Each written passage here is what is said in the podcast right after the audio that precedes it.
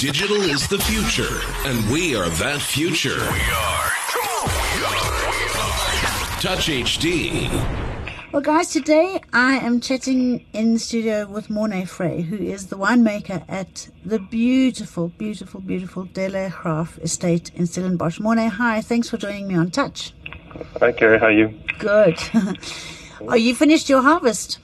No, we'll finish next week, end of next week. It's all the all the big cabs and stuff that's still hanging, so they need another week. I've tasted it today, and they just, I think that another week or so, then we'll be ready.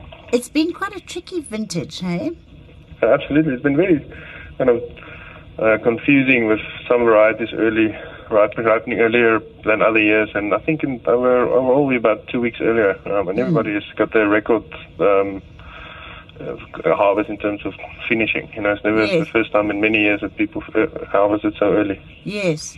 And were you getting the sort of fruit ripeness that you wanted so early? Because that's sort of what you need. I mean, you don't go to Woolies and buy a green pawpaw, do you?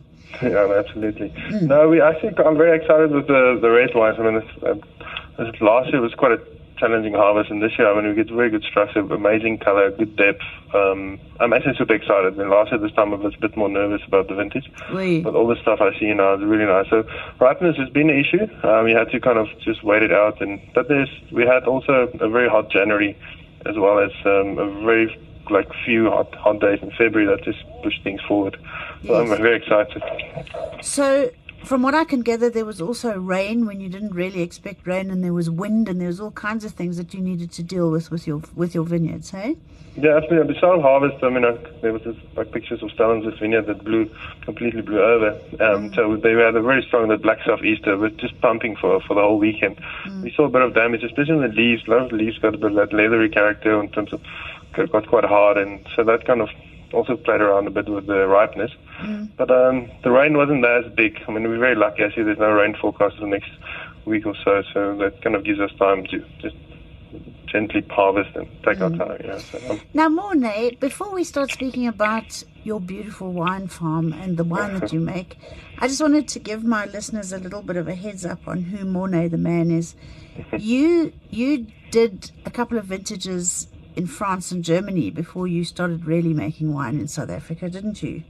Yes. I mean, before that, I was assistant in Stellenbosch, and then I decided to travel. So I was abroad for about five years, um, mainly Bordeaux, Germany, a bit of England, New Zealand. So I kind of traveled, and, just kind of make wine everywhere to get that exposure. Mm.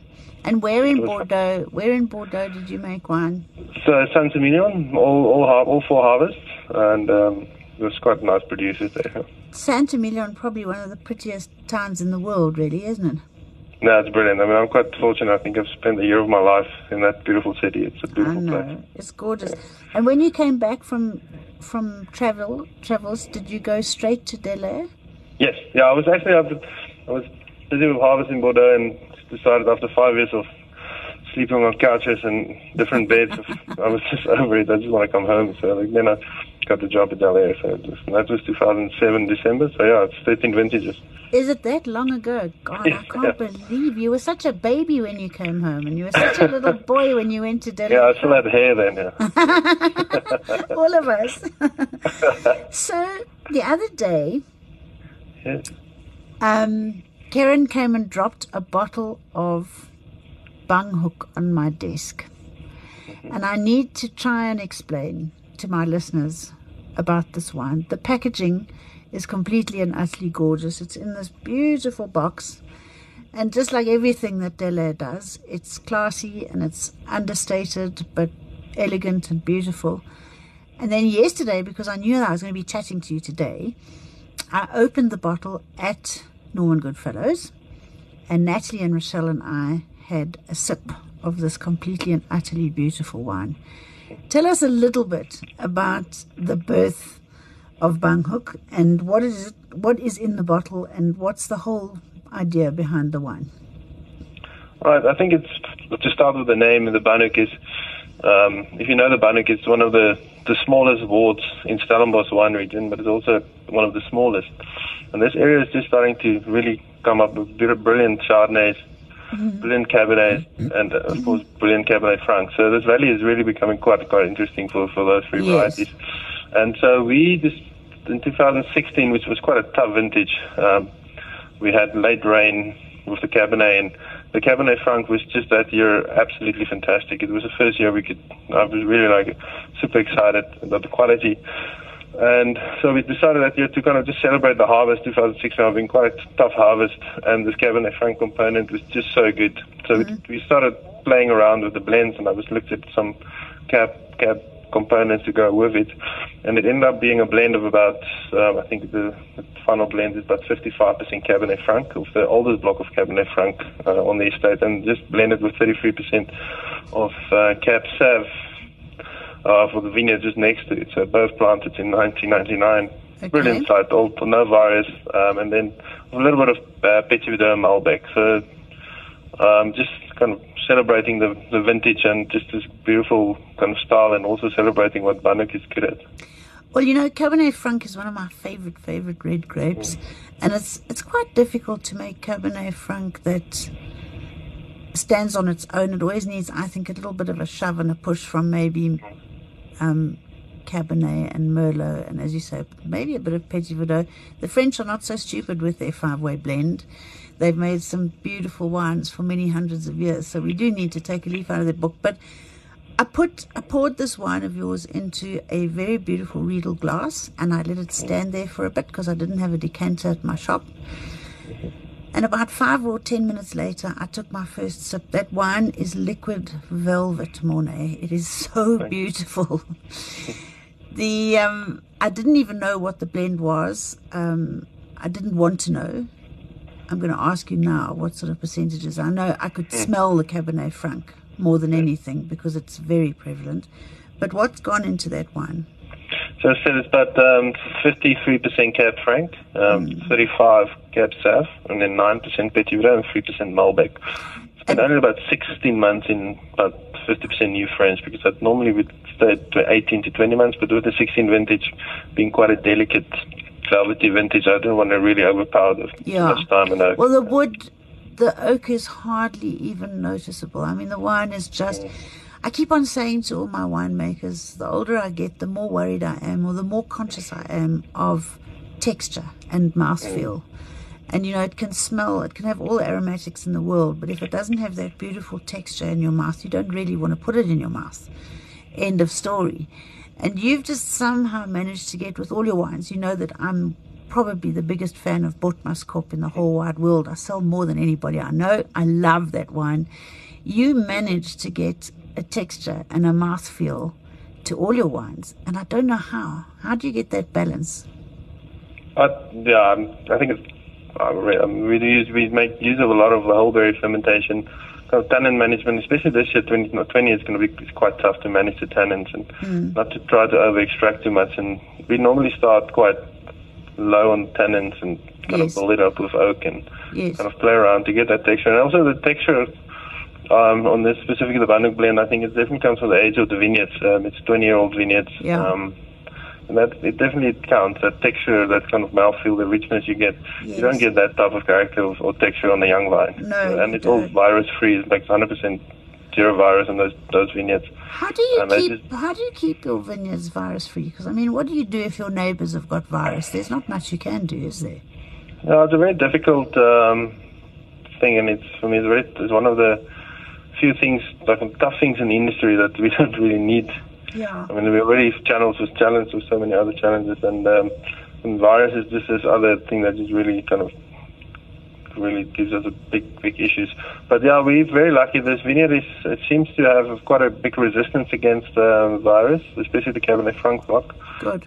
Um, it's uh, it's unbelievable how resistant it is. I mean, we normally pull out if we see a virus vine, we will pull out the vine and replace it with a healthy vine and so it's, it's a constant. So you manage it's a constant moving target, yeah. yeah, yeah. absolutely. But so you can definitely taste when the wine is, is made from virus-free vineyards. You absolutely. can definitely yeah, taste. Makes such yeah, exactly. vibrant, light, pretty, bright fruit. You know, it's gorgeous. So what was the idea behind the Banhoek blend? Because you've got your director's reserve, you've got you've got any amount of other things. Mm. Why why the Banhoek blend?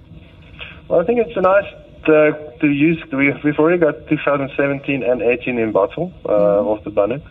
And it's definitely the focus here is Cabernet Franc. Um, the focus, I mean, we have such a brilliant block of Cabernet Franc, and it always uh, goes like m- some of them still goes to the Botmaskop, and it was almost. I mean, Cab Franc is the second biggest component in the Botmaskop. Mm. Um, That's why I love it so much. and um, we just need to kind of celebrate the fact that we can make good Cabernet and Franc, and it, but I do agree that it does need a bit of Cabernet and a bit of something else. yeah, it just needs a little bit of out. a prod and a push from from one or two helpers in the vineyard, you know. Yeah. But it So the- gorgeous. Mm, thanks. The, but the other one is definitely just a nice, another kind of wine for the estate, and to really kind of. I'm a big fan of um, using estate wine and estate fruit and kind of bottle it separate. Yes. Uh, just really, it's very close and close, a sense of place and a sense around you. It's, really summarized quite a nice. Well, you know, I. I have a very sort of discerning listenership through Touch HD, and I hope that a lot of them who are listening are going to come down to the Cape and hopefully stick their head into Delaire Graff because it is probably one of the most beautiful estates in the Cape and fabulous restaurants and things. If they do come down, do they need to book cellar tastings or wine tastings, or are they just there happening on a daily basis? Yeah, so salad cellar tastings, uh, like wine lounge tastings are open every day, all day. Um, normally in peak season there's a little bit of a waiting list, but we don't take bookings, so that's brilliant. But then, of course, if you want to have lunch or dinner, I would advise um, to book uh, rather because it's quite a popular restaurant, and Yes. rather not be disappointed and just book in advance. Yeah. Yes. And Morne, anything else that I need to know that's exciting, or maybe a treat or something that's coming out of your cellar? Have you got anything hidden away that we need to know about?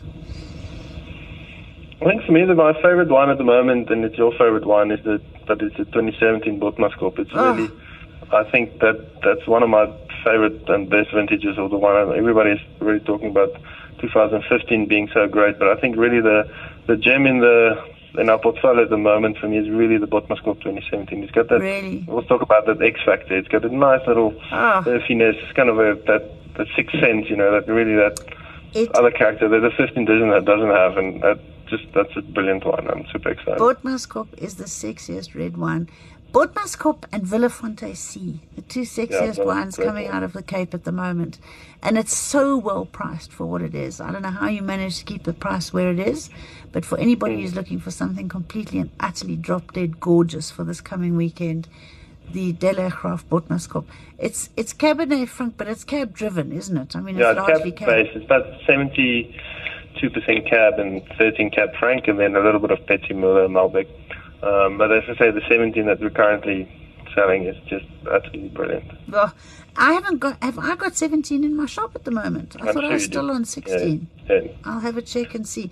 And of course, if you don't feel like red wine, because we're having some beautiful sunny autumn days in Johannesburg at the moment, there's nothing nicer than a gorgeous glass of Delaire Graff Chardonnay.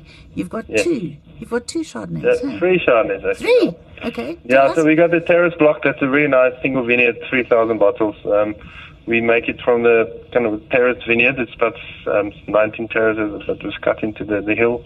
A really spectacular site. Um, that's but that's the about 3,000 bottles. And then, but the one that I've actually would recommend currently is uh, we do a summer called Chardonnay. That's kind of a it's kind of easy easy style, uh, light lighter style. so Gorgeous, much- clean and fresh with a beautiful. they're big influence of oak.